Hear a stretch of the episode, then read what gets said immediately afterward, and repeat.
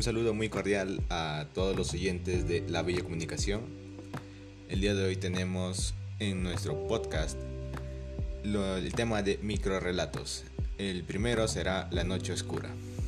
La noche era oscura y silenciosa. Al fondo de la calle había un par de ojos callados. Reconocí de inmediato sus ojos asustadores, los cuales no tenían un cuerpo, para dejar mi susto lastimero y sonoro. Un relato muy corto e interesante, ya que habla del miedo más grande que todos tenemos o al que alguna vez hemos tenido cuando éramos pequeños, el cual es una noche oscura y estar solos en ella.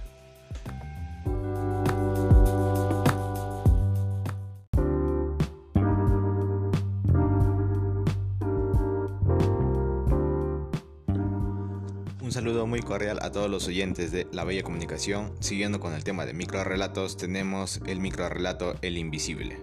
Aquel hombre era invisible, por eso nadie se percató de su existencia, ni mucho menos de su muerte. Por eso nadie fue a su sepelio ni a su entierro. Un relato corto, un tanto triste debido a que nos habla de la soledad de un hombre, pero que a veces llega a pasar, no por el hecho de ser invisible, sino por el hecho de que no podemos socializar o que somos ignorados por la sociedad o las personas que valoramos.